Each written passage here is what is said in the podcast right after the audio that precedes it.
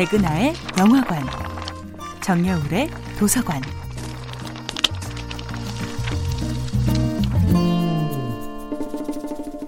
안녕하세요. 여러분들과 아름답고 풍요로운 책 이야기를 나누고 있는 작가 정여울입니다. 이번 주에 만나보고 있는 작품은 샬롯 브론테의 1847년 작품 제인 에어입니다. 초등학생도 재테크를 배우는 시대, 초등학생도 어엿하게 주식이나 펀드의 소유주가 되는 시대입니다. 돈만 벌면 곧바로 부모님 집에서 탈출할 거야 라고 선언하는 아이들. 아이들의 머릿속에는 경제적 독립에만 성공하면 곧바로 어른이 될 수 있다는 전제가 깔려 있습니다. 하지만 경제활동 인구에 포함되기만 하면 정말 독립은 성공하는 걸까요? 생활비를 벌면 우리는 독립했다고 말할 수 있을까요? 진정한 자아의 독립이란 무엇일까요? 누구도 정의하기 어려운 독립의 기술을 찾아 고전의 숲을 헤매던 저는 세기의 로맨스 소설 제인 에어에서 뜻밖에도 최고의 재테크 기술을 발견했습니다.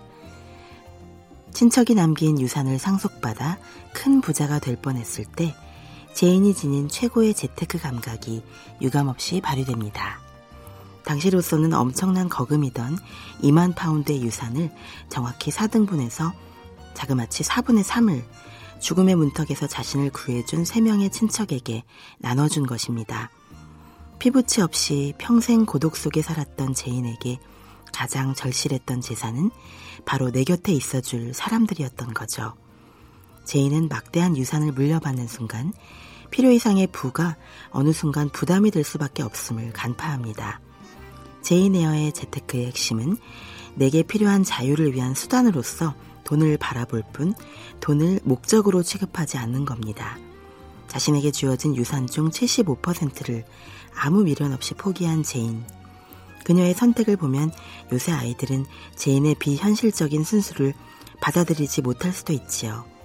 하지만 제인에게 아이들은 결국 배울 것입니다. 단지 돈을 통해 자립하는 것이 아니라 돈의 지배로부터 해방되는 것이 진정한 독립이라는 것을요. 제인은 아무리 외롭고 힘들어도 나 자신이 될 수 있어야 누군가를 진정으로 사랑할 수 있음을 잊지 않은 것입니다. 제인의 진정한 재테크 기술은 자신의 지식과 재능을 아낌없이 나누어주는 마음. 제인이 가는 곳마다 사람들이 자신으로 인해 좀 더 나은 삶을 꿈꾸게 만드는 열정이 있었습니다. 정여울의 도서관이었습니다.